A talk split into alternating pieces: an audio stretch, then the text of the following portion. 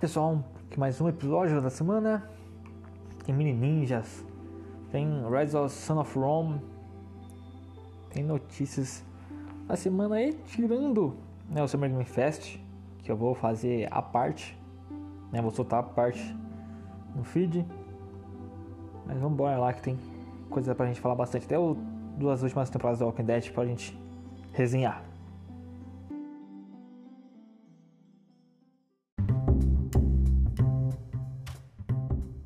Cara, os jogos da semana, em que eu pluguei alguns jogos essa semana, eu zerei o Mini Ninjas, finalmente. É jogo, como eu já disse, são Mini Ninjas, é um jogo mais estilo infantil, não é tão infantil assim, né? Porque ele é meio, assim, tem uns horas assim, que eu até me perdi nele, assim, um pouquinho chato, mas enfim. Mas ele foi lançado em 2009, caraca, mais de 10 anos, 2009 esse jogo, PS3, Google fala que tem versão para Android e iOS, Windows, macOS Classic, 360, né? Wii e Nintendo DS. Ele é feito pela IO Interactive, olha assim, é publicado pela Square Enix. E é um jogo bem interessante, meio plataforma, assim, um jogo de ação com plataforma, assim, um pouco mais infantil, ou seja, tipo uns menininhos, assim, e vai se aventurando por aí, né? Sem dar muito spoiler. E é um jogo legal, assim, um jogo simples, maneiro, assim, sabe? Não é nada de outro mundo, mas é um bom jogo, jogo legal, sabe? Eu sinto só que ele tem umas 2-3 horas a mais do que deveria ter, sabe? Teve 2-3 horas, eu falei assim, cara, você tá tomando mais meu tempo do que é necessário. Vamos separar por aqui, sabe? Isso me incomodou um pouco, mas ainda é um bom jogo, assim, ainda é um jogo que eu recomendo verdadeiramente vocês jogarem, porque é um jogo legal, verdadeiramente um jogo legal, cara. A gente podia ter um 2, assim, acho que seria interessante, né, ver a evolução do jogo, assim, né, hoje em dia, mas seria legal, mas não sei se a IO quer fazer mais desses. Eu não acredito que ela queira fazer mais disso, sabe? Não sei se tem público também pra ele. Quer dizer, eu acho que não, né? Mas quem sabe. Ah, e esse jogo tá na retrocompatibilidade, eita, do Xbox One, né? Ele é 360, e só que só tá disponível na live americana. Eu tive que comprar pela live americana pra jogar ele, que não tá disponível na live BR. Por quê? Não sei, mas não tá disponível.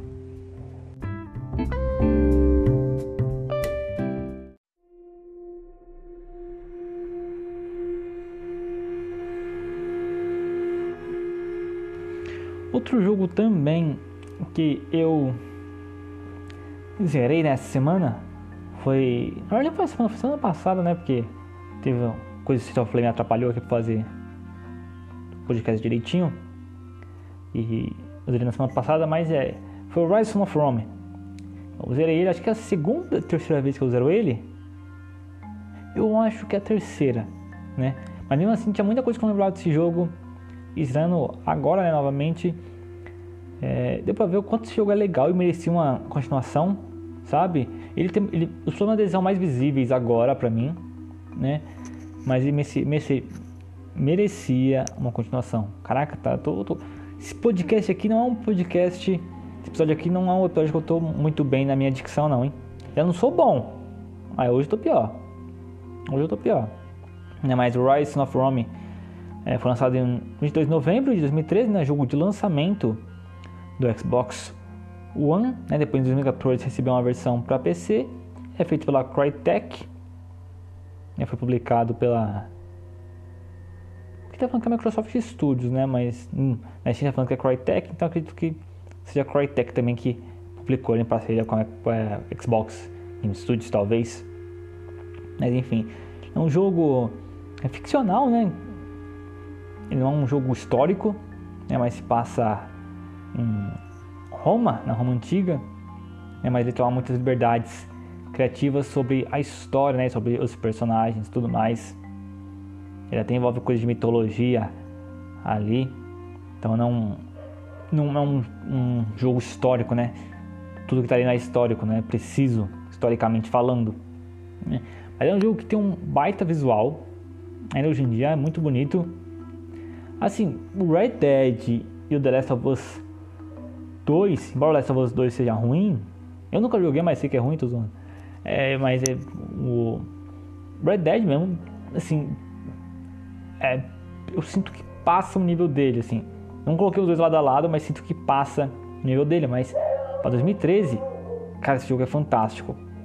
2013, sinceramente, ele é fantástico. Assim, tem a maioria dos jogos do Xbox One não roda nessa qualidade. Não roda. Assim, é um jogo muito bonito. A história dele é legal, é interessante, sabe? Eu acho que eles podiam fazer algo meio uma antologia, assim, sabe, do Ryse, pegar essas mitologias, assim, ou essas épocas, palmas, tipo assim, a Roma.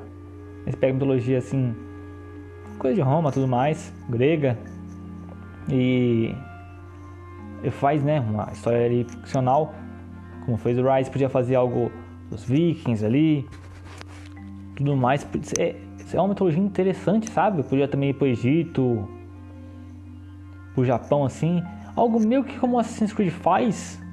Só que o Assassin's Creed, ele tenta puxar algo mais histórico, o que não é 100%. Assassin's Creed também não é 100%, não é histórico. Mas ele tenta puxar algo mais histórico. Ele tenta colocar você ali dentro, usando ali uma história ficcional. E o Assassin's Creed Rise podia brincar mais com isso, sabe? Podia ser uma antologia interessante. Mas o jogo vendeu, sei lá, 1.3 milhões, foi a última informação que a gente teve de vendas, foi 2020. Então não vendeu o suficiente para ter uma continuação, né? Deve ter sido um dinheiro grande que eles gastaram no jogo, né, para ter essa qualidade gráfica. Então provavelmente a gente não vai ver uma continuação desse jogo, porque a história dele é interessante, né? O mundo dele é bem interessante, né? A história dele, assim, é legal. Eu gosto dos personagens, eu gosto das viradas. Eles são bem interessantes, sinceramente, assim, falando. Eu particularmente gosto muito. Acho que o problema mais do jogo é o loop de gameplay, assim, que por meio do final do jogo você sente que ele se repete, sabe? Que faltou ali mais umas mecânicas diferentes ali pro jogo, sabe? Ele se repete demais, o combate começa a ficar repetitivo, sabe? Aí fica meio chato, assim. É um jogo que, numa sequência, acho que ele conseguiria corrigir tudo isso. Seria um jogo muito melhor do que é agora, né? O Rise of Rome. Mas, infelizmente, não vai ter uma continuação. Mas é um jogo maneiro, assim. Tá. Ele tá no Game Pass? Eu não tenho certeza se ele tá no Game Pass.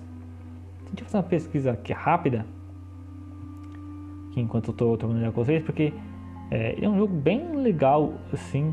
Faz muito tempo que tá no Game Pass, Aí no Xbox tá publicado como Xbox Game Studios. Então, nem olhar, tá no Game Pass. Quem fala que tá no Game Pass de console... tá falando que tá no Game Pass de console, só. Não sei se tá no de PC. Não. Então, tem que dar uma olhada se tá no de PC ou no xCloud. Mas é um bom jogo. Recomendo que vocês corram aí atrás dele aí pra jogar, porque é um jogo maneiro.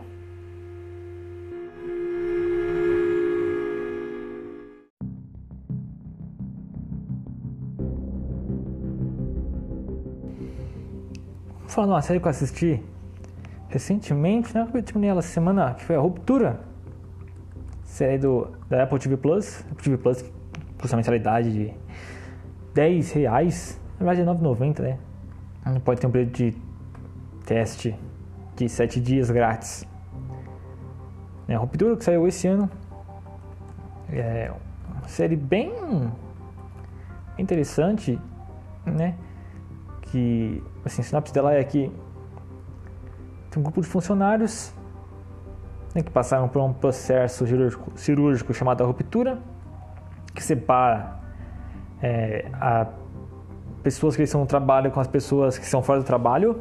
É meio que isso, sabe? A mesma pessoa, só dentro do trabalho ela é um tipo de pessoa, sabe? Que não tem nenhuma memória fora do trabalho, e fora do trabalho uma pessoa normal não tem nenhuma memória do trabalho. Como se eu fosse duas pessoas em uma. Assim, é bem bizarro mesmo, assim. 9 episódios. O criador é o Dan Erickson. E teve um episódio dirigido aqui pelo Google, segundo o Google, né? Pelo Ben Stiller e o Alf McAdlow. Eu não sei falar esse nome aqui, é bem difícil. Mas é da Apple TV Plus. E, cara, é uma série legal ali. Negócio meio sci-fi, não sei se dá pra falar muito sci-fi assim. Então, pegadinha de meio de sci-fi. Mas é bem interessante, cara. Ele se passa muito aquela coisa do escritor, aquela coisa muito branca, muito sem muito estéreo, sabe? Simplesmente algo estéreo que não, dali não vai brotar nada. Tem vida aquilo ali. A série é muito nesse estilo e o pessoal vai, né, esse grupo vai atrás para saber dos mistérios ali do escritório. É bem legal, é bem interessante. Assim, eu gosto dela, eu gosto do desenvolvimento dela. Ela é bem escrita assim. É uma das, assim, eu acredito que essa ideia é original. Não sei se foi inspirada em alguma coisa. Acredito que é 100% original. Eu acredito, né? Não tenho certeza. E, cara, é uma das melhores séries, assim, que eu vi dos últimos tempos, assim. De verdade, assim. Algo novo, algo diferente, sabe? Uma pegada diferente. Sem ser chato. Sabe? É bem legal, assim. Sabe? Corajoso em alguns sentidos. Não tô corajoso em outros. Mas bem legal, sim. Eu sinto que ela... é uma série que, assim, ela tem que ser curta, assim. Acho que no máximo... 3 temporadas, 2 assim, 2, 3. Mais que isso eu acho que vai ser zoado, porque, assim, ela precisa chegar logo no final dela, sabe? Não é uma trama que pode se alongar muito, como se ela não é Walking Dead, sabe? Não é esse tipo de série, precisa chegar logo num final, assim, né? Essa série. Porque não fica aquela coisa do mistério sempre, uma hora perde a força. Isso vai prejudicar a série, né? Tanto eu queria muito que terminasse só numa primeira temporada logo, fosse uma minissérie, né? Não sei o que eles vão fazer para a segunda temporada, mas a primeira temporada é interessante, recomendo que vocês assistam, porque é bem legal, uma série nova, bem diferente do que a gente está acostumado. É bem legal, cara, muito boa a série.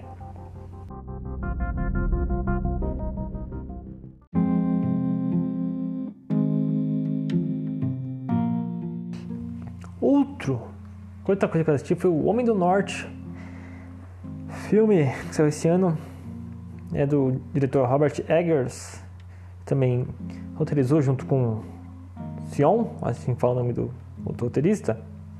O filme que saiu esse ano, baseado na cultura viking, né, cultura nórdica, por isso o nome do filme O Homem do Norte, é baseado no conto príncipe do conto de Hamlet, assim que fala Hamlet, que depois inspirou Shakespeare, é algo do tipo. Eu acho que é mais ou menos a história, não tenho tanta certeza assim. É um filme sobre vingança, né, que o príncipe Hamlet vê seu tio matando seu pai e tomando o reino do pai dele. Ele é um príncipe tomando o reino do pai dele. Então o filme é sobre vingança, sobre ele atrás pra matar o assassino do pai dele, né? Que aquele fez uma promessa que faria isso. Que o filme se enrola nisso, assim. Isso é a sinopse básica do filme, né? E, assim, esse filme é bom. Assim, é um bom filme mesmo. É bem dirigido. Ele é mais 18, tá? Ele tem... Pelo que eu ouvi falar dele, né? O desenvolvimento dele tem bastante coisa inspirada na cultura nórdica real. Assim, ele é realmente uma questão histórica, assim, nórdica, sabe? Os vikings. Então é interessante, você vê muito questão do costume, assim, os jogos que tinham na época, sabe, a relação dos povos, assim, é interessante, é bem legal, assim. Eu gosto desse filme que, assim, os locais que ele é filmado, sim, são todos, assim, como as pessoas reais, assim, não tá usando CGI. Que é uma parte mais fantástica, assim, né? São realmente bonitos demais, assim, os locais. É muito bonito mesmo, de verdade, assim. Um filme bem bonito. Eu gosto do ritmo dele, assim. No final cai um pouquinho o ritmo ali, sabe? No final, assim, tem uma parte ali, antes de ter um acontecimento pra luta final ali, que eu não gosto muito pra onde vai, sabe? Eu não gosto muito, mas depois volta e fica... é maneiro, sabe? Eu gosto muito dos personagens aqui, na questão da como ele apresenta a cultura. É maneiro você ver o quão brutais são os vikings, assim, sabe? É maneiro demais, assim, sabe? Ele mostra aquela coisa ritualística, cultista, assim, dos vikings e tudo mais. Pouca coisa acontece dos vikings aqui, de ruim, assim, né? Questão de você não, obviamente, não vai concordar com o filme. E também não é sobre concordar com o filme, assim, né? Eu acredito que é mais uma questão de você contar essa história sem necessariamente ter um vínculo próximo dela. Assim, a questão do diretor, eu falo, sabe? Ele tá mais preocupado em entender e mostrar a situação do que tomar partido nela. Então, obviamente, tem coisas dos vikings aqui que é deplorável, da real, mas você entende que ele tá mostrando sobre os vikings, né? E, assim, eu tô falando de disclaimer porque tem gente que acha que você não pode contar, fazer arte assim, sabe? Que você não pode simplesmente mostrar a história, sabe? Tem pessoa que acha que quando você mostra a história você tá realmente tomando partido e concorda com ela, ok? Não é necessariamente assim, sabe? Não é necessariamente assim. Eu tô fazendo esse disclaimer, assim, sabe? Que eu não acredito que o diretor concorde com aquilo ali, obviamente. E eu também não concordo, mas é interessante você ver essa cultura sendo apresentada, essa história sendo contada. E você vê a brutalidade que os vikings tinham, tudo mais, toda a questão como eles se relacionavam, assim. Isso é bem interessante, é bem legal, cara. Você vê isso, sabe? É bem maneiro. Assim, eu gosto também como esse filme liga a parte, assim, real, assim, dos vikings com a parte mitológica. Acho que é muito bem feito, de verdade, assim, acho que é muito bem feito. Acho que tem um cuidado imenso ali para inserir aquilo da melhor maneira possível, de verdade. Acho muito bem feito, assim. É mais crível a questão da ficção dele do que consegue ser mais crível do que filmes da Marvel, assim, sabe? Que a gente já tá acostumado. É bizarro, ele o diretor acerta muito aqui, muito. Tanto que, assim, tem coisas, assim, que você deixa, assim, é real, não é real, assim, é muito bem feito mesmo, sabe? O filme é um épico, assim, então, mesmo que você não queira ver nada artístico, assim, sobre cultura nórdica, ele ainda é um épico, assim, bem legal, cara, bem maneiro, cheio de sangue, é bem legal, cara, recomendo. Seja porque você quer ver um filme maneiro, épico, ou porque você quer ver mais sobre a cultura viking. Então dá uma olhada aí. Tá no cinema. Eu não sei quando vai sair pra DVD, não sei se já saiu. Mas dá uma olhada aí, que é um bom filme, cara. Bom filme. E a gente tá precisando de bons filmes assim, cara. Precisando de bons filmes assim.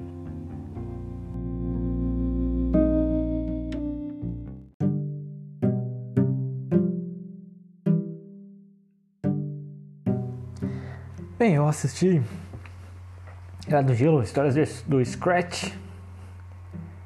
É série que saiu esse ano, abril. E é uma série de curtas, assim. Tem 6 curtas, assim, 3 minutos e pouquinho, assim, acho que no máximo 5 minutos. Assim, com as historinhas do Scratch. É, Scratch e o Baby Scratch, os 2 personagens, né, com ali algumas situações dali. É a última coisa que a Blue Sky Studios fez, né? A despedida dela. A Disney matou ela, né? Enfim. Não sei se foi. Não tenho informação se foi ela toda, mas os caras chutaram ela, então eu acredito que realmente foi a Blue Sky Studios. Cara, é legal. É legal, assim. É bizarro, cara, como quem é criador sabe tratar o negócio, né, cara? Assim, quando deixam tratar, sabe? Nossa, é um negocinho tão simples, né? Tipo assim, 3 minutinhos, é tão curto, mas é tão bem feito, sabe? Tão bem feito. Assim, essas séries de curto que é muito... Um episódio é muito melhor do que aquele Era do Gelo que eles lançaram no Disney Plus lá. Que parecia que ia ser do Buck, mas não era do Buck. É bizarro, assim. Com a Blue Sky Studios era, né? Que já foi, mas era muito boa, né, cara? É, assim... Blue Sky Studios é bem melhor do que essa Pixar atual, do que a Disney atual. Isso eu boto a mão no fogo, porque os caras eram bons, cara. Infelizmente sobrou agora só Disney fazendo animação, assim, ocidental, da Netflix pegando um outro estúdio. Você tem agora Skydance, né, que vai ter aquele look. Vamos ver o que ele vai ser. Mas é uma pena que Skydance... Não, Skydance não, perdão. A Blue Sky foi pro saco.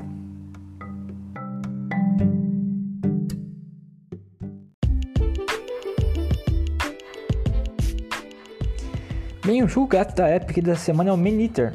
Aquele RPG maneiraço de tubarão. RPG de ação bem legal. Tá disponível na Epic Games Store, você vai lá, cria a conta e pega o jogo de graça. Ou se você já tem conta, vai lá e pega o jogo. Fica disponível até próxima quinta-feira. E o jogo é exclusivo assim para PC, né? Plataforma Epic Games Store. Mas corre lá que vale a pena pegar o jogo, que é bem maneiro.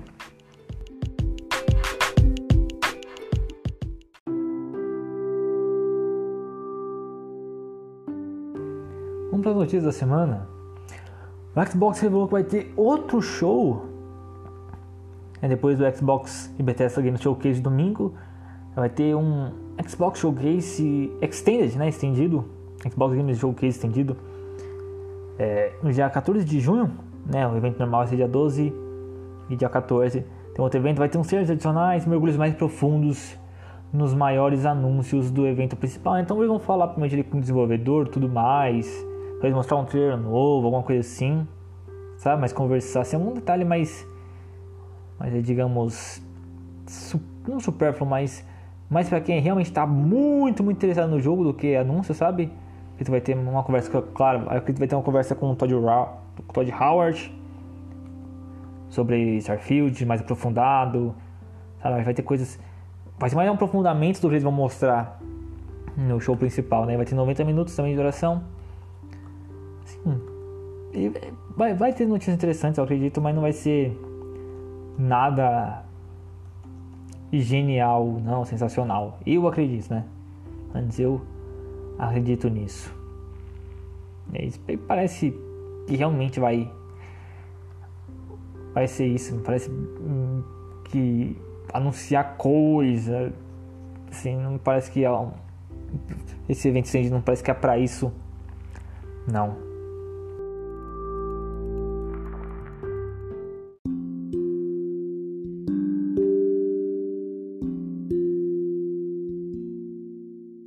Continuando aqui as nossas notícias, foi anunciado que o Game Pass vai subir umas novidades. Sim, o xCloud chegará para todos os jogos da biblioteca da Xbox, vai poder comprar os jogos, jogá-los, mesmo que eles não estejam no catálogo do Game Pass. Interessante. Um app do Xbox, né, do Game Pass também chegará à TV Samsung, né, em junho ou julho, não tenho certeza da data agora. É junho a gente já tá, né? Mas, enfim. E o Game Pass ganhará demos, entre aspas, né, com foco em jogos indies. Essas demos serão semelhantes às demonstrações antecipadas de E3, Summer Game Fest e outros eventos que liberam o demo dos jogos que estão ainda em desenvolvimento. Esse recurso tem previsão para chegar no ano que vem, né? E não é demo igual da PlayStation Plus, que é o jogo lançou e você pode testar ele por 2 horas, 5 horas, ou como é no EA Play, que você pode testar 10 horas do jogo. Não é assim. Isso aqui é para jogos, né, foco mais em indies, que estão ainda em desenvolvimento. E daí as demos que provavelmente o público jogaria em E3, e essas demos vão vir pro Xbox Game Pass, tá? Parece que é Game Pass normal, não parece Game Pass Ultimate. Pelo menos não me parece ainda que é o Game Pass Ultimate. Pode ser que eles mudem e falem que é Ultimate, mas parece que é o Game Pass normal, entendeu? Vai ser mais uma questão de dar um foco ali mais para os indies, você poder... os jogos indies poderem se mostrar ali para o público, do que realmente você está pagando por uma demo. Me parece isso, tá? Então não caia naquela coisa de demo paga, porque não é assim, não é igual a PlayStation Plus, não é. Foi anunciado também, ó, que o Call of Duty Warzone, sequência de jogo original de 2020, que antes tinha tido rumor, né, que ele ia ser exclusivo de nova geração, e a Activision confirmou que o jogo também chega para a antiga geração, né, para Xbox One e PS4, e também chega para o Steam, né, com data de lançamento para esse ano, mas ainda não tem data específica, mas o Warzone 2 chega esse ano ainda. Outra notícia que a gente recebeu aqui, bem para fechar, outras notícias aqui para a gente receber, né, mais de uma. O The Last of Us Part 2 vendeu mais de 10 milhões de cópias, que sinceramente eu pensei que tinha sido mais cópias vendidas. World of War foi o que, 15, 19, por aí, não tenho certeza, foi bastante cópias. Assim, o Resident Evil 7 vendeu 10 milhões de cópias, assim, sabe? E, assim, os jogos estão no mesmo patamar, assim. As coisas parte 2, assim, pela mídia recebeu um grande boom, assim, né? Embora tenha toda a controvérsia do jogo, enfim, mas eu esperava mais, eu esperava que teria batido umas 20 milhões de cópias, sinceramente, assim. Pode ter superestimado o jogo, assim, as vendas do jogo demais. Mas eu realmente fiquei assim meio surpreso com esse número. Realmente fiquei surpreso com esse número. Uma outra notícia aqui que eu esperei para soltar antes de acontecer o Summer Game Fest, porque podia acontecer que esse anúncio, né, esse leak aqui se tivesse sido revelado no Summer Game Fest, né? Aqui, ó, Tom Henderson, grande Tom Henderson, que, cara, eu vou parar de torcer pra time futebol, não vou parar de falar plataforma, vou torcer pra Insider, cara, vou torcer pra Tom Henderson. Uma brincadeira da parte, mas vamos lá. Tom Henderson, né, que é um leaker bastante confiável e respeitado na indústria, trouxe algumas novidades pro projeto secreto de Hideo Kojima, né? De acordo com as informações do Tom Henderson, será um jogo de terror intitulado Overdose. O jogo por trás da mente, o criador, né, por trás de Metal Gear Solid e Death Strand, trabalhando no novo jogo intitulado Overdose, Tom afirma que as primeiras imagens foram enviadas para ele, mas que irá garantir o anonimato da fonte, né? Nelas é visto algo como a mama de Death Strand usando um vestido azul. O jogo, no entanto, não parece ser Death Strand 2 e apenas apresenta a atriz que interpretou a mama, né, a Margaret Qualley. O vídeo em questão exibe tal personagem transitando por corredores escuros com uma lanterna em terceira pessoa, mas foi sugerido que o jogo também possa ser jogado em primeira pessoa. Um susto no final da filmagem mostra Game Over, segredo de Hideo Kojima Game, Overdose. E teve até notícia que a Kojima Productions pediu para ele tirar esse leak do ar, né? Notícia do ar, e ele não tirou, obviamente, né? Mas é interessante que, assim, o jogo, pelo jeito, existe mesmo e é assim, né? E até, assim, essa notícia do Game Pass, ele também deu leak antes de ser anunciado. Ele falou que antes de ser anunciado, o Game Pass ganharia essas, entre aspas, demos no serviço, sabe? Ele tinha dado essa informação, assim, até algumas pessoas que acharam que isso não ia acontecer, que isso é insano, mas aconteceu, e ele anunciou que ia ser horas antes do Summer Game Fest, e aconteceu horas antes do Summer Game Fest. Então, o Henderson ele ganhou nosso respeito cada vez mais, já tinha, agora tem cada vez mais.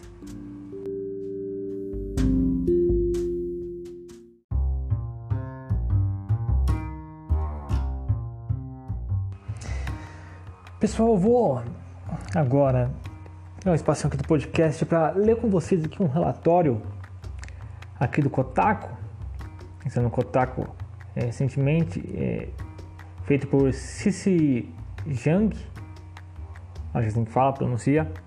O nome do relatório é O Custo Humano do Lançamento Desastroso de Fallout 76. Então é sobre a Bethesda, uma reportagem, um relatório, né, sobre o que aconteceu no desenvolvimento. Então vou tomar bastante do tempo de vocês aqui, mas vamos lá.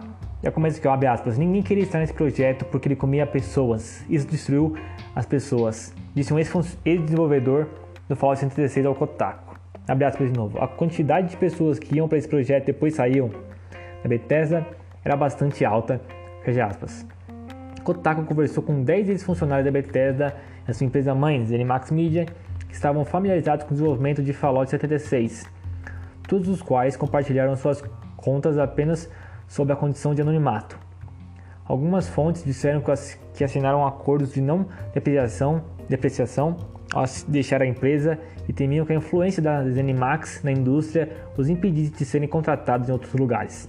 Os testadores, que trabalharam durante os meses que antecederam o lançamento original do jogo, disseram que trabalharam 10 horas por dia durante 6 dias por semana enquanto o jogo caminhava em direção à data de lançamento otimista do beta de 14 de novembro de 2018.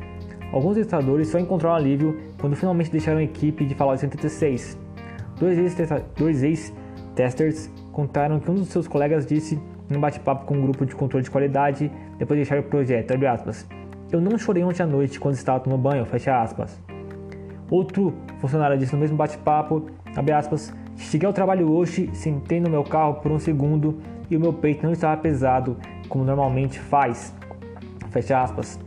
Dentro da indústria de jogos, o controle de qualidade é visto por muitos consumidores e até mesmo alguns desenvolvedores que não testam como um trabalho fácil que envolve apenas, abre aspas, jogar jogos para ganhar a vida, fecha aspas. Eles não frequentemente são maltratados pelos gerentes, trabalham longas horas e são mal pagos a ponto de os testadores de qualidade da Raven Software formarem recentemente o primeiro sindicato de jogos AAA como uma medida para ajudar a melhorar suas condições de trabalho.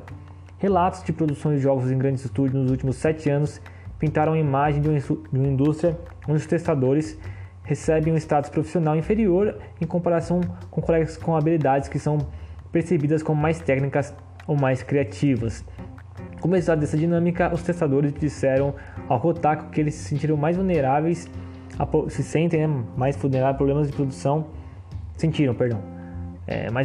a produção do projeto Fallout 76, resultando em uma crise, um crunch mais brutal. Esses testadores compartilharam histórias com o Kotaku sobre o gerenciamento da Zenimax Media e como o gerenciamento normalmente diria horas extras do controle de qualidade, mesmo quando essas horas extras não contribuíam para corrigir um bug. Um ex-testador que trabalhou no DLC do jogo lembrou-se de ter sido coagido a entrar no fim de semana porque a versão mais recente do jogo precisava de uma correção.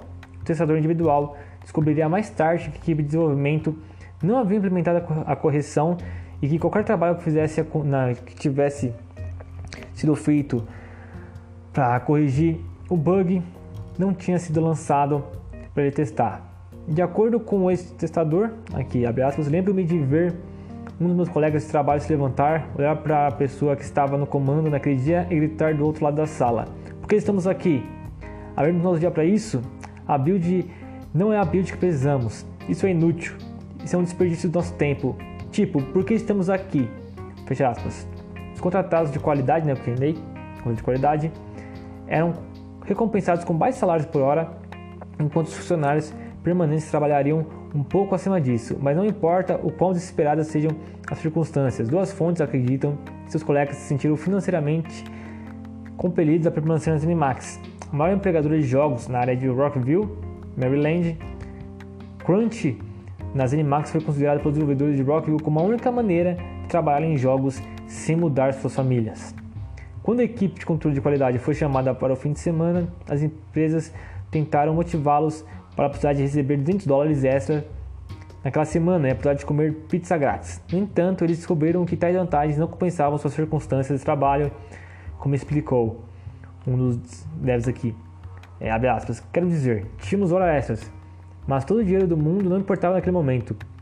Quando trabalhávamos no fim de semana, eles pagavam pizza para nós. Leva tempo para, você sabe, sair dessa mentalidade e perceber, sim, eles estão dando algo de graça, mas não vale a pena. E é mais ou menos o mesmo com o dinheiro das horas extras. É mais dinheiro, mas a que custo? Fecha aspas. Na verdade, alguns ex-funcionários da Zenimax disseram ao Kotaku que nenhum incentivo financeiro poderia apagar a exaustão física e mental que eles experimentaram com ataque contínuo de horas extras obrigatórias e ininterruptas. Duas fontes afirmaram que tentaram sinalizar o problema para Rob Gray, diretor de controle de qualidade da Zenimax. No entanto, eles dizem que ele continuamente desviou ou negou que a crise estivesse acontecendo em seu departamento. O Kotaku conseguiu obter uma cópia do e-mail que a fonte alegou que eles enviaram a ele sobre as condições de trabalho dos testadores. A essência da carta é corroborada por duas outras fontes familiarizadas com a situação no controle de qualidade. Uma fonte do controle de qualidade contou o quanto eles queriam parar de trabalhar apesar das necessidades financeiras. Quando quase quebraram um osso na escada, fantasiaram sobre a perspectiva de estarem muito feridos para ir trabalhar no dia seguinte. Eles disseram que foi a sensação mais reconfortante que sentiram quando trabalhavam nas horas esmagadoras no Fallout 76. Bizarro. Os testadores também lidaram com a pressão de serem vigiados.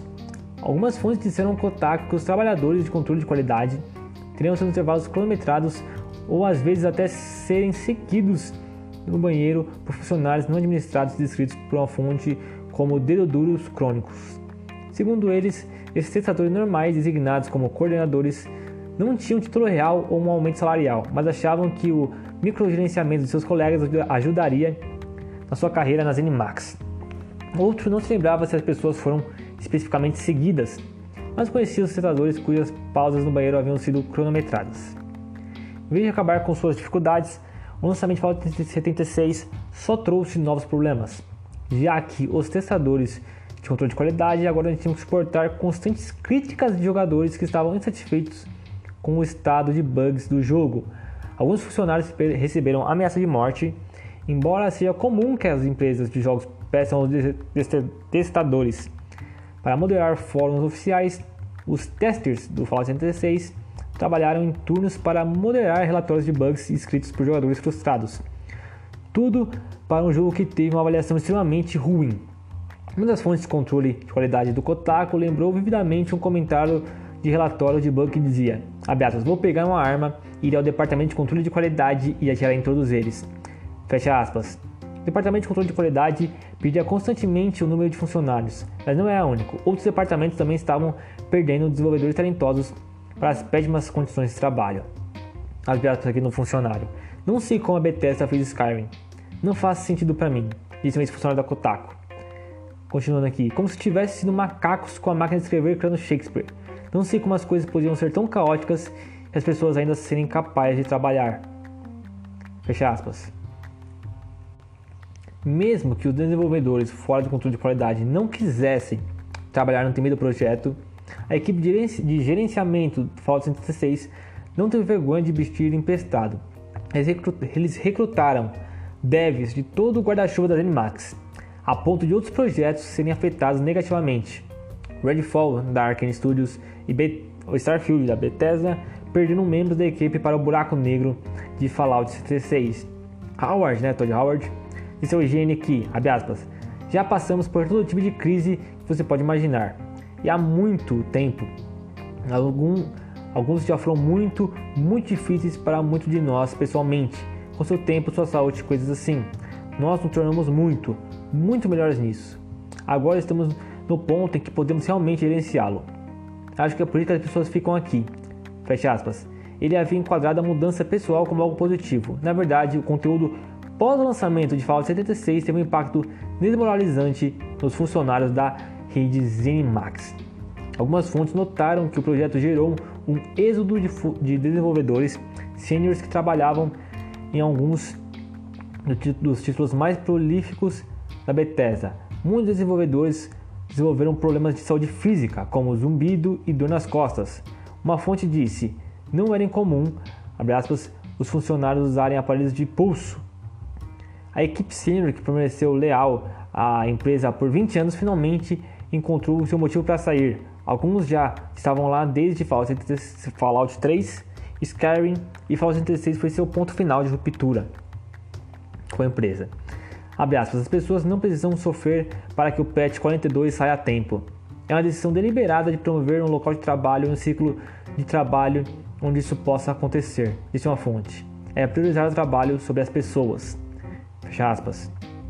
Fallout 76 O RPG multiplayer online de alto nível começou como uma grande promessa. Em um palco deslumbrante da E3 2018, o produtor executivo Todd Howard disse a milhares de fãs que o próximo grande jogo da Bethesda daria liberdade ao jogador. Abre aspas. Quando pensamos em jogos, pensamos em mundos, nas escolhas que você pode fazer, na história que você conta e cria a si mesmo, disse Howard. Temos um jogo, mais do que qualquer jogo que já fizemos, onde as escolhas são suas, onde você decide o que acontece, você decidirá os heróis e decidirá os vilões. Fecha aspas. Infelizmente, quando Fallout 76 foi lançado em novembro de 2018, os jogadores descobriram que a grande visão de Howard, que Howard apresentou na E3, era um jogo vazio e chato. O sistema PVP era uma ótima oportunidade para os griefers, que podiam matar jogadores pacifistas que nem estavam no modo de combate. Bugs abundavam, itens e até acampamentos inteiros ocasionalmente apareciam. Fallout 76 não era o jogo que os fãs da Bethesda esperavam, de um estúdio com uma grande história de criar mundos fascinantes, embora cheio de bugs. Fontes dizem que viram a escrita na parede bem antes do lançamento, carregado de bugs e das críticas de jogadores. Não parecia sensato lançar um jogo sem personagens não jogadores em uma franquia que, até aquele momento, era aclamada pela força de sua mecânica narrativa e de interpretação de papéis. O Fallout 4 já havia visto uma reação significativa do fandom, já que a Bethesda desfez o que antes era uma franquia com muitas descrições e a transformou em uma mais divertida e focada em ação. Mas para o bem ou para o mal, a Bethesda encontrou um equilíbrio e o antecessor de Fallout 76, Fallout 4, quebrou recordes da franquia. Lançar uma continuação com zero NPCs, por outro lado, foi uma aposta mais descarada que não se ajustou confortavelmente aos desenvolvedores que trabalharam no Fallout 76, de acordo com fontes. Algumas fontes com quem o Kotaku falou não sentiram que as equipes tinham uma direção coerente para Fallout 76, e vai ser durante seu ciclo inicial de desenvolvimento de 3 anos. De acordo com uma fonte, Howard deveria estar no comando do jogo, mas ele passou a maior parte do tempo trabalhando em Starfield, que supostamente começou o desenvolvimento após o lançamento de Fallout 4 em 2015. Na fonte disse ao Kotaku que seus subordinados o chamariam de gaivota, quando ele voava mais tarde e cagava em uma ideia, que tinha tração popular dentro da equipe de design. Outra fonte sentiu que Howard era um produtor executivo decente, embora com a filosofia de design de quanto maior, melhor. De acordo com as fontes do Kotaku, a liderança da Bethesda não antecipou totalmente os desafios de produzir um jogo de serviço online ao vivo completo, ou os custos que isso infligiria aos seus funcionários. A Bethesda parecia supor que colocar seus desenvolvedores sêniores com extensa experiência single player em Elder Scrolls e Fallout na equipe de Fallout 76 suavizaria qualquer dificuldade em fazer um jogo de serviço online, mas isso não seria verdade. À medida que o jogo aumentou em tamanho e escopo, nenhum tempo adicional foi realmente dado para esse teste, disse uma fonte ao Kotaku. Um passe completo deste enorme jogo multiplayer com múltiplas expansões? Crenei tem 3 dias e uma boa semana. Foram um dias problemas de produção resultaram em uma construção atrasada, uma build atrasada. Fecha aspas. Não eram apenas os testadores que estavam tendo problemas. Alguns designers levantaram questões sobre luto, problemas de estabilidade, multijogador e checkpoints de missões, dizendo que suas preocupações foram descartadas ou adiadas pela administração. Mesmo quando os designers criaram grandes eventos de jogabilidade, eles não tinham uma ideia clara de quantos jogadores estariam em um servidor. O design multijogador eficaz requer conhecimento matemático preciso de quanto tempo levará para os jogadores concluírem os encontros. Os designers de Fallout 76, disse uma fonte, também não receberam os recursos para obter essas informações. A Bethesda não respondeu a um pedido de comentário até o momento da publicação. Em junho de 2019, Howard deu uma entrevista ao IGN sobre o Fallout 76. É um jogo que, abre aspas, queremos jogar, fecha aspas. Na realidade, fontes disseram que o moral estava muito baixo entre alguns 6 desenvolvedores de Fallout 4 que foram designados para trabalhar no Fallout 76. Eles se juntaram ao estúdio em Rockville, da Bethesda, porque eram fãs dos jogos single player do estúdio, mas agora eles estavam trabalhando num gênero na qual tinham pouco interesse.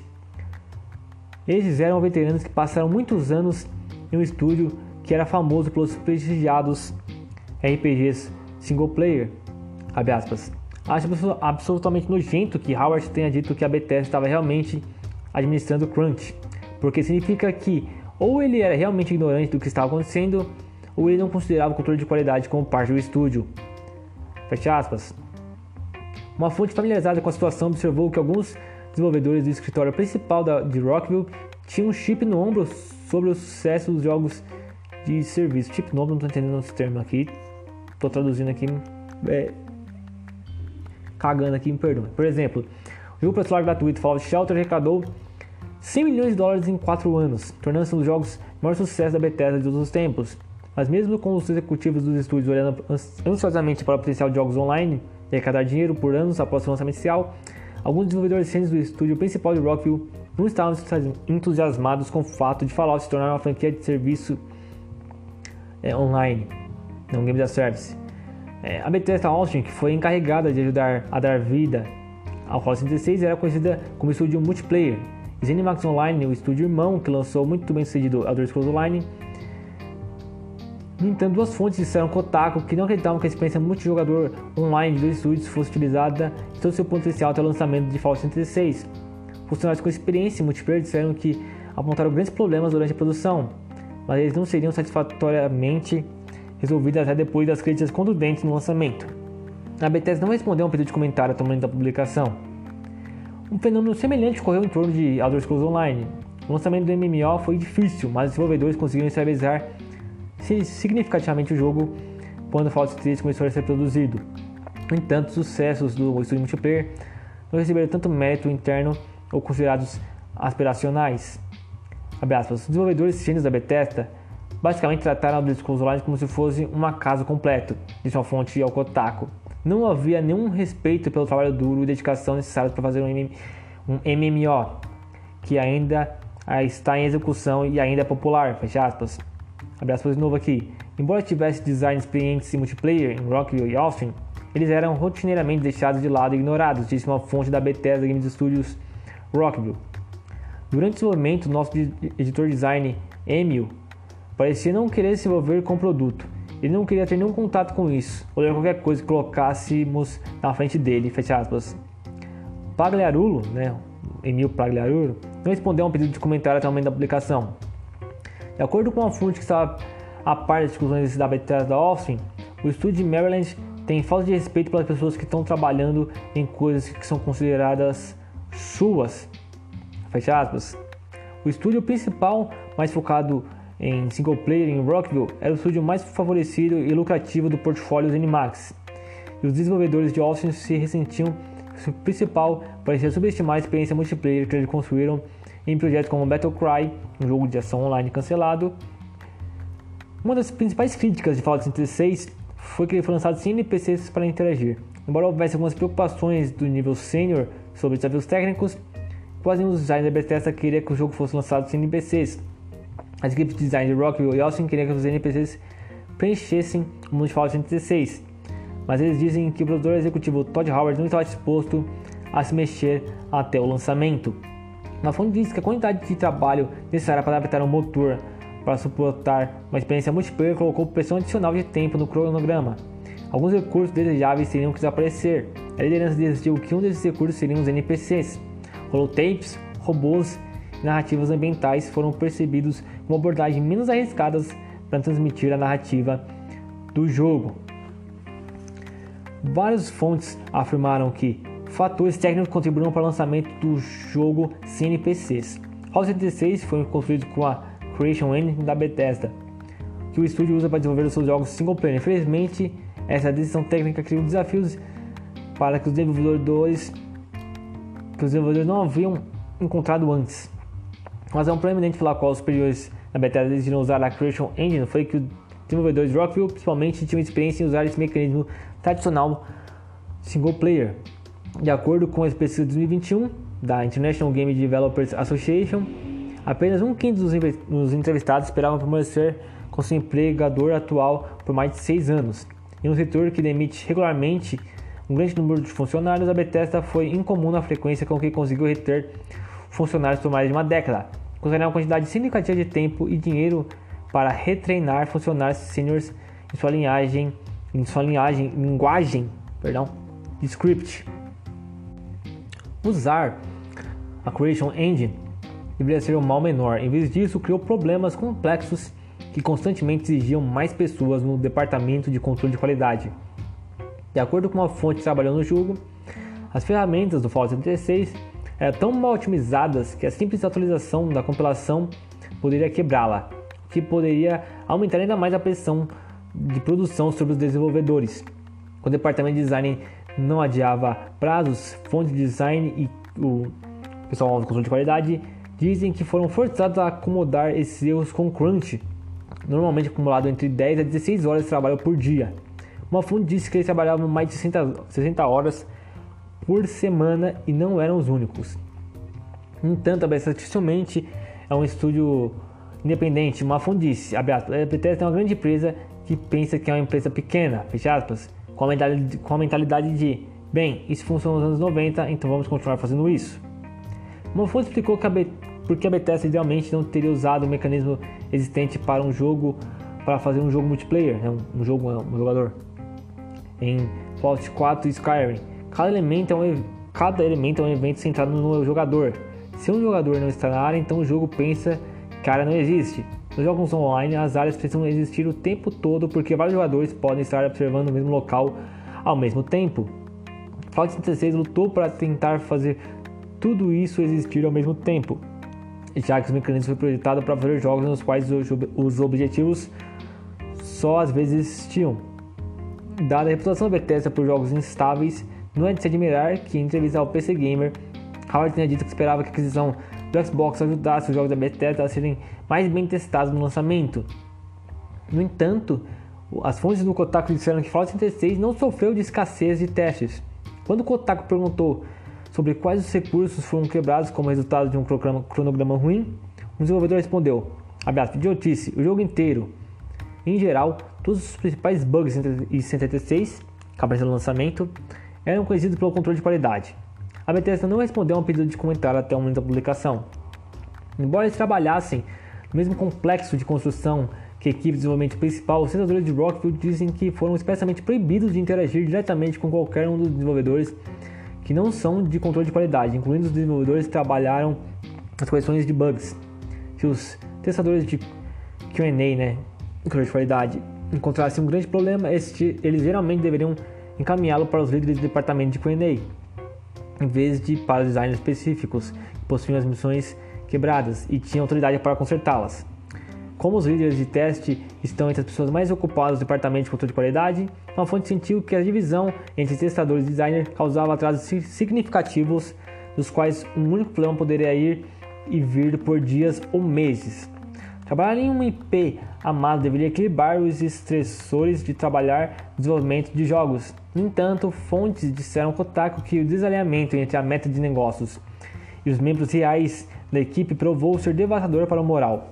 Uma fonte sentiu que havia um sentimento de que, abre aspas, estamos fazendo um jogo que não era principalmente para nós, fecha aspas, ou até mesmo para os fãs. A fonte disse que os desenvolvedores que vieram da equipe de Fallout 4 pensaram que Fallout 76 decepcionaria uma boa parte do seu público fiel, abre aspas. Mesmo que o estúdio tenha uma reputação de jogos com bugs, inicialmente ainda tinha a fé que eles se atrasariam em vez de lançar um jogo ruim, fecha aspas. Fallout 76 nunca foi adiado a partir da data de lançamento anunciada na E3 de 2018. Há uma história que alguns desenvolvedores da Bethesda acreditam que é especial entre estúdios de grande orçamento, que sua sucata pode superar qualquer grande desafio criativo. Em comparação com a Ubisoft Montreal, com mais de 3.500 funcionários, a Bethesda Game Studios tem apenas cerca de 400 funcionários no momento da publicação. E quando você considera que Fallout 4 e Skyrim, ambos os jogos que venderam milhões de cópias, foram feitos com apenas cerca de 100 pessoas ao mesmo tempo, a automitificação torna-se fácil de acreditar. Alguns desenvolvedores que estavam acostumados a trabalhar com equipes relativamente pequenas estavam convencidos que poderiam fazer a mesma mágica acontecer no Fallout 76. No entanto, a Bethesda dificilmente é um estúdio independente. Daí, abre aspas, como disse, a Bethesda é uma grande empresa, que acho que está nos anos 90, já dessa parte. Então, esse estudador disse, aparentemente costumamos ser muito pior. Os desenvolvedores cientes disseram que Não ouvimos tudo sobre os bons velhos tempos, onde pessoas dormiam no escritório para Fallout 4. Gerenciamento, que era administrá-lo como um departamento de controle de qualidade de 10 pessoas dos anos 80. E não é assim que os testes funcionam. Fecha aspas. Mesmo na Bethesda, a mesma existência, a mudança persistiu. Somos os únicos loucos suficientes para testar os jogos AA com equipes enxutas, disse outra fonte. Mas tem um custo. Para o projeto Fallout 16, o resultado foram recursos com bugs, compilações quebradas e muita dificuldade. A crise no Fallout 3 também fez parte de uma tradição maior de horas extras valorizadas. Ex-devs da Zenimax Media, da Machine Games, haviam dito publicamente que estavam tentando escapar dos anos de horas extras AAA, que levou a ficarem esgotados. Várias fontes com quem a Kotaku conversou disseram que analisaram diversos outros jogos publicados pela Zenimax, como Dishonored 2, Wolfenstein 2, Skyrim e Fallout 4. Várias fontes também disseram ao Kotaku que a equipe de desenvolvimento, com a notável exceção do controle de qualidade, não estavam sob mandamento para triturar ou explicitamente coagida a fazê-lo. No entanto, na prática, o Kotaku foi informado por 4 fontes. Os desenvolvedores ainda analisavam cada um desses jogos. E uma fonte disse, abraço, não posso falar se está programado ao lado da produção, mas todos pareciam sempre saber o que era chegando. Várias fontes de design e Q&A afirmaram que o crunch no Fallout 76 era obrigatório. Uma das fontes do Kotaku diz que tanto os testers quanto os líderes chamaram isso de horas extras voluntárias. Quando a gerência disse que se ninguém se voluntariasse para horas no final de semana, todos seriam chamados e estagiários e trabalhadores contratados poderiam aumentar suas chances de serem convertidos em tempo integral se eles se esforçassem.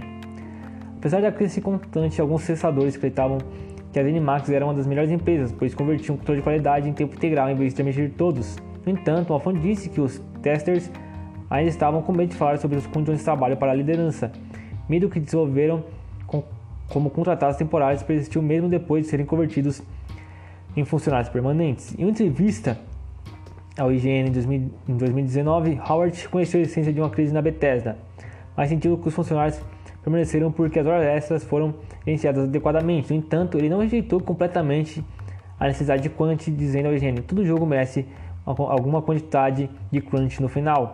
Fecha aspas. Uma fonte reconheceu que era justo que a equipe acreditasse em colocar horas extras para os fãs da Bethesda. No entanto, eles estavam cautelosos com a crença vinda da liderança, porque estava admitindo que não estavam fazendo um planejamento bom o suficiente.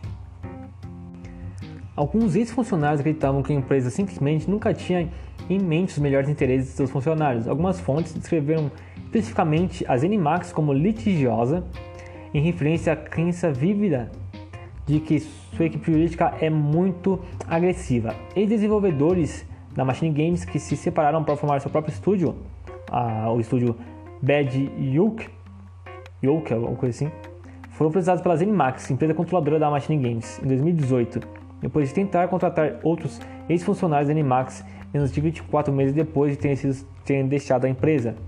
O cofundador da Bad Hulk, Michael Paixão, brincou com o Game Industry, abre aspas, não é ser processado pela Zenimax como uma lista de desejos nesta indústria, fecha aspas. O processo entre Machine Games e Bad Hulk Games, David conseguiu superar Golias. Os tribunais suecos existiram contra as cláusulas de não solicitação em contrato de trabalho e o caso estabeleceu um novo precedente para a lei trabalhista sueca. O Kotaku conseguiu visualizar as cartas que os advogados enviaram aos céus, que diziam que eles representavam tanto a Machine Games quanto a Zenimax Media. Apesar de ter sido processado por seu ex-empregador, o Bad Hughes, agora conhecido como Amber Trail, Joel Johnson, disse ao Kotaku que não culpou a Machine Games pelo processo. Ele tinha a impressão de que a Zenimax havia pressionado por isso. Quando perguntado por que, ele respondeu, abraço, nossos contratos de trabalho pareciam muito americanos, nunca vi um contrato assim na Suécia. Era muito longo e de muitas maneiras descrevendo como eles possuem o que você ganha. Eu e Paixão dissemos à gerência, muitas dessas partes do contrato podem não ser viáveis na Suécia. Fecha aspas. Aí depois aqui ele fala uma coisa que a gente já sabe aqui no artigo, né, que a Microsoft não põe o dedo nos estúdios, deixa os estúdios trabalharem quieto. Depois ele continua aqui, ó. Embora algumas das fontes que o Kotaku conversou tenha se mudado, o dano emocional que Fallout 76 infligiu a eles e permanece, dizem eles. Um menciona as camisetas da Bethesda que ele orgulhosamente colecionavam ao longo dos anos. Abre aspas. Eles vão ficar no fundo do meu armário por muito tempo. Eles disseram, eu não posso nem olhar para eles. É triste porque eu cresci sendo fã dos jogos da Bethesda. Joguei Daggerfall, Battle Spire. Trabalhar lá parecia um sonho de infância para mim, que se transformou em um pesadelo distorcido. Então a gente tem mais um relato aí de crunch, né? Acabou o artigo e, cara, a gente tem mais uma denúncia de crunch da indústria, né? De como foi um trabalho horrível aí na Bethesda. E eu não lembro de, sinceramente, assim, me passou despercebido essa entrevista do Todd Howard. Não lembrava dessa entrevista do Todd Howard, sim, de verdade, ele falando sobre o crunch. Não lembrava, mas assim, dá pra ver que não é só a Bethesda, ali tem Arcane, tem Machine Games, sabe? Então é mais um estúdio que a Microsoft queria, teoricamente, administrar bem, né? O que, assim, a Microsoft não tá fazendo isso, não tá fazendo nem com estúdios internos dela, como a Dead Labs, 343, tudo mais. Imagina uma Bethesda, né? Um problema, eu ainda acho que é um problema grande, né, eles terem comprado a Activision. Acho que é um problema desnecessário. Acho que, assim, tem um estúdio muito melhor para você comprar, mas enfim, né? Eu particularmente prefiro muito mais a Ubisoft do que a Activision, sinceramente. Enfim, pessoal, isso foi um novo estilo que eu tentei colocar aqui no podcast. Acho que ficou muito longo, não sei, pessoal, vou dar uma olhada assim, se ficou maneiro. Eu continuo, né, trazendo esses artigos assim, falando ele descompleto, ou eu posso trazer ele mais resumido assim, sem gastar muito tempo, né? Foi um teste aqui, se deu errado, peço perdão pra vocês.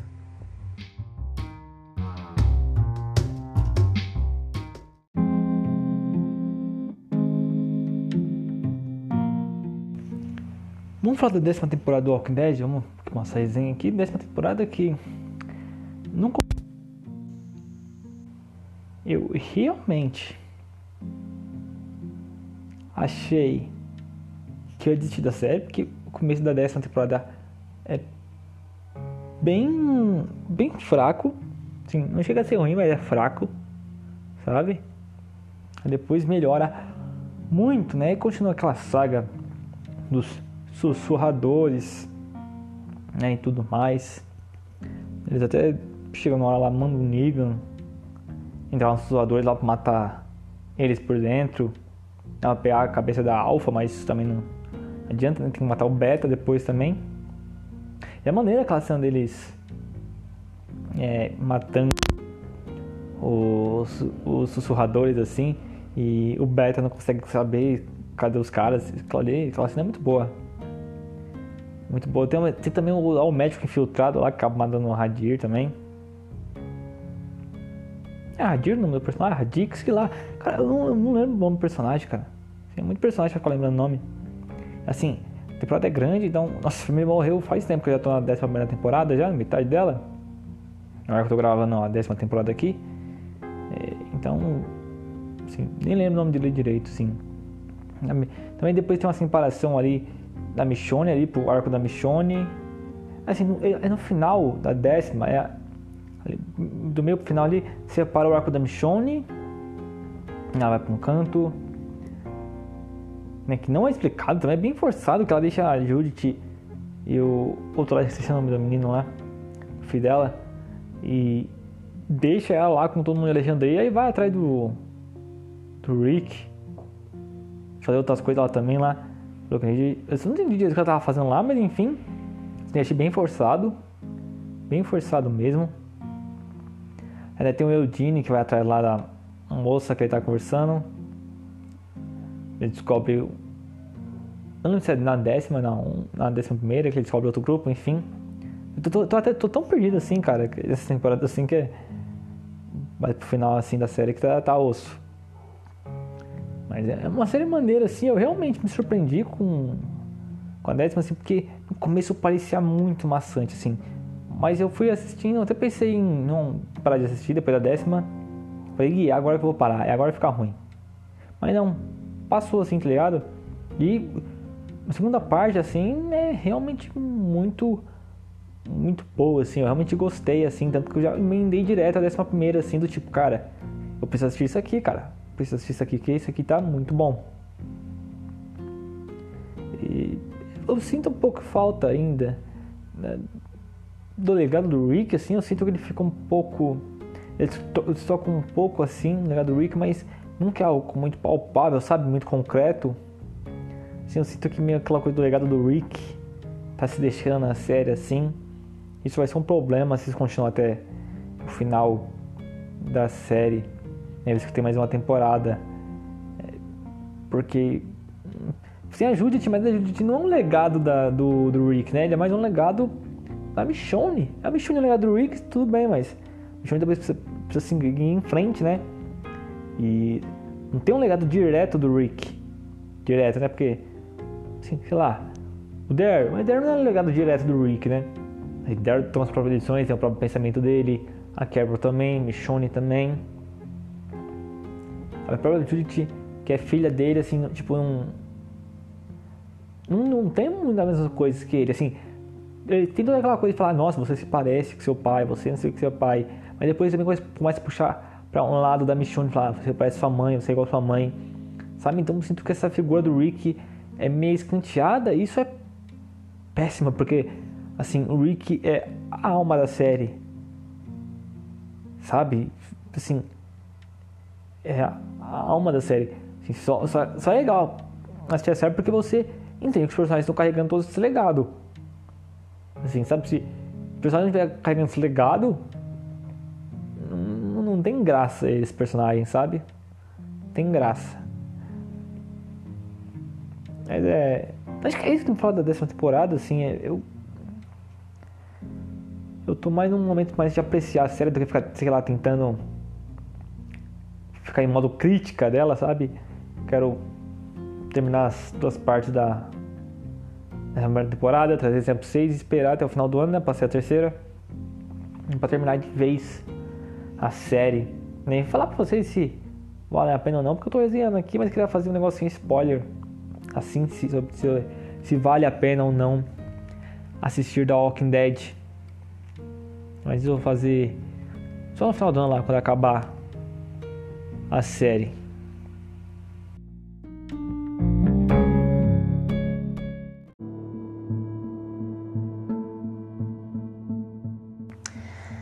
Bem, eu terminei a parte 1 e a parte 2 da 11ª temporada do Walking Dead, né? Continua. A gente já falou da 10ª, né? Agora a 11ª.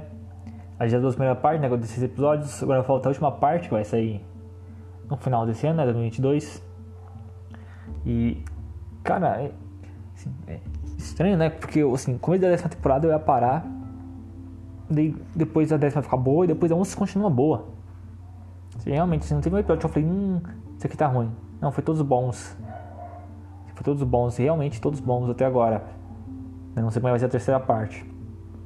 Mas é maneiro, os personagens estão em momentos maneiros. A Maggie começa louca, pior que o Negan, depois melhora. A Gabriel também, pior que o Negan. O Gabriel melhora, assim, muito, né? Mas na questão de ódio, assim, dele. Mas tranquilo. Tem como um elf, né? Que parece que é a vilã dessa temporada. Também tem Lia. Ela fala Lia é outra. A Lia é que também é uma das vilãs ali. É que também é bem feito. É, assim, o arco dela é bem feito. Como o elfo também é maneira. Eles são maneiras como vilão. Interessante. Eles... e eu quero ver como eles vão terminar essa 3ª parte. Assim, porque... vai terminar a série. E, tipo assim, eles precisam fechar o arco do pessoal, certo? Precisam mostrar alguma coisa. Eles não vão fechar e falar assim, ó, terminamos a temporada, mas o que aconteceu? Ah, aconteceu que vai continuar ainda, sabe? Tipo assim, o mundo ainda continua a mesma coisa no mundo, sabe? Eles vão ter que encontrar algum ponto de equilíbrio ali pra falar assim, ó, tipo assim, chegamos a um lugar bom aqui, sabe? Porque senão não vai ficar bem estranho terminar a temporada assim do nada. Terminamos The Walking Dead, mas o mundo ainda continua uma porcaria, assim, a gente não conseguiu avançar em nada esse mundo aqui. E ele tem mais dois derivados agora, sabe? Ficar bem estranho, espero que eles terminem bem. Tem a questão do Rick, que assim, na 10ª temporada, na 11ª, assim, cara, é bizarro como parece que o Rick foi apagado, assim, só um pouquinho ali na Michonne, mas é bem pouco, sabe? É bizarro como o legado do Rick, assim, é jogado, assim, ele é literalmente esquecido, sabe? Literalmente esquecido, ninguém fala dele, nada, sabe? Eu não tô pensando em choramingo aqui, sabe? Vai choramingando. Ai, Rick, que foi Rick, não sei o que. Ai, Rick aquilo, Rick isso. Mas tipo assim, não tem nada, você não consegue perceber uma coisa ali, um legado do Rick, assim, sabe? Assim, você consegue entender que é um legado, óbvio, mas a série não trata aquilo como um legado, sabe? É meio bizarro, é bizarro mesmo, sabe? É bem estranho, parece que tipo assim, o Rick foi só mais um dos caras que, ele passou pela série, sabe? Sim, passou, morreu, passou e ficou, sabe? É bizarro demais. É bem estranho isso. Tem a Michonne também que eles têm que resolver, sabe? Então assim, espero que eles resolvam isso com a Commonwealth. Eu não sei se vai ser o que, sei lá, terceira parte, 7, 8 episódios? Por aí. Se for 8 episódios, assim, cara, eles vão ter que resolver muita coisa, eu acho, assim. E se eles forem resolver a questão do Rick, né? Que tem um filme do Rick que eles vão fazer. Mas assim, assim, se continuar assim, isso vai ser uma das minhas reclamações pro final do The Walking Dead, porque, assim, o recado do Rick, assim, é zero. Eles não sente que o Rick teve importância nenhuma, assim, sabe, nessas duas últimas temporadas. Assim, assim, tanto faz, sabe? Você não sente nada do que o Rick passou, sabe? Diferente de quando você sentia, sabe, as mortes. Quando o Rick tava, ele sentia a morte. Que ele levava o peso da morte da Lori, do Glenn, de todo mundo, sabe? Você sentia isso. Como você sente que a Meg leva essa morte. Mas é bizarro que do Rick, assim, eles não conseguem fazer isso, sabe? É meio bem estranho. Vamos esperar pra assistir a parte final aí. Depois eu faço um review sem spoiler aí. Ou só resenha mesmo, mas falando assim se vale a pena assistir a série inteira. Vamos esperar sair, né? Agora só o final do ano.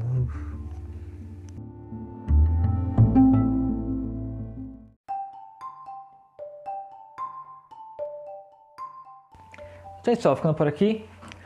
Se gostou desse episódio, se inscreve aí no podcast. Se inscreve no podcast aí.